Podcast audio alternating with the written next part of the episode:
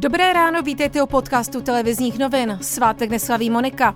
A jaké bude počasí? Skoro jasno až polojasno, během dne až oblačno. Nejvyšší teploty 17 až 21 stupňů. Na kolem 9 stupňů Celzia. A teď ke zprávám. Dosavadní náměstek ministra zdravotnictví Roman Primula by mohl být vládní zmocněnec pro vědu a výzkum. Po schůzce s epidemiologem to řekl exkluzivně televizi Nova premiér Andrej Babiš. Tak jako já, já nechci lhát, ale v podstatě asi musím potvrdit, že, že to asi není jenom spekulace. Počet nakažených koronavirem v Karvinském dole Darkov opět vzrostl. Nemocných horníků je 113. Podle posledních informací hygieniků není vyloučeno, že se tento počet ještě zvýší.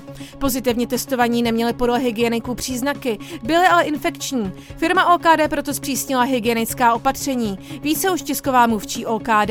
V současné době probíhá na dole Darkov přechod ze čtyřsměného provozu na třísměný provoz. Zároveň se pracovní doba zkrátí o jednu hodinu, tedy na 6,5 hodiny. Senát podpořil, že i rodič, který nepošle dítě do školy, dostane ošetřovné. Pro bylo 41 ze 65 přítomných senátorů. Ošetřovné se vyplácí ve výši 80% denního vyměřovacího základu z platu. Návrh musí ještě podepsat prezident Miloš Zeman. O zrušení povinné maturity z matematiky rozhodne Senát na schůzi, která bude 10.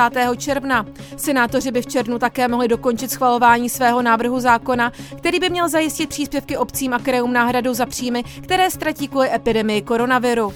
Silný cyklon zasáhl pobřeží Indie a Bangladéše. Doprovází ho lejáky a silný vítr. Více než 2,5 milionu lidí se proto muselo schovat do úkrytu. Cyklon zabil nejméně 14 lidí. Už 14. kolem pokračoval český šipkařský turnaj Tip Sport Premier League. Semifinálovou jistotu si dvě kola před koncem vybojovali hned dva hráči. Adam Gavlas a Aleksandr Mašek. Další podrobnosti k reportážím a aktuální zprávy najdete na webu TNCZ.